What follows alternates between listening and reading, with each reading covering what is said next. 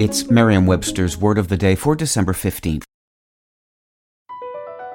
Across America, BP supports more than 275,000 jobs to keep energy flowing. Jobs like updating turbines at one of our Indiana wind farms and producing more oil and gas with fewer operational emissions in the Gulf of Mexico. It's and, not or. See what doing both means for energy nationwide at bp.com slash investing in America. Today's word is aplomb, spelled A-P-L-O-M-B. Aplomb is a noun.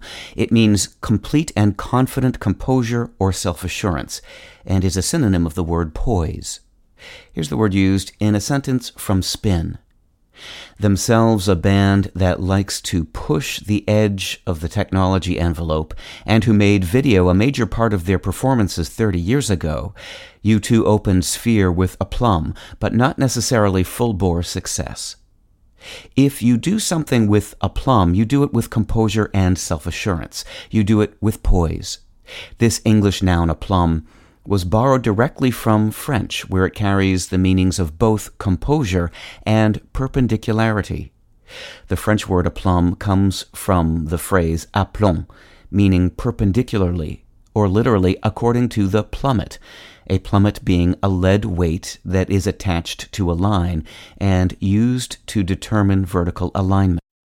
Plumb has its roots in the Latin word plumbum, meaning lead.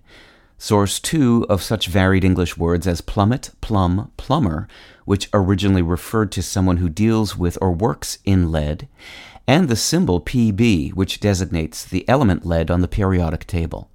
Plumbum is also the source of the word plunge, and therefore plunger. The fact that a plumber is able to use a plunger with more aplomb than most of us is, however, merely coincidence. With your word of the day, I'm Peter Sokolowski. Visit Merriam-Webster.com today for definitions, wordplay, and trending word lookups.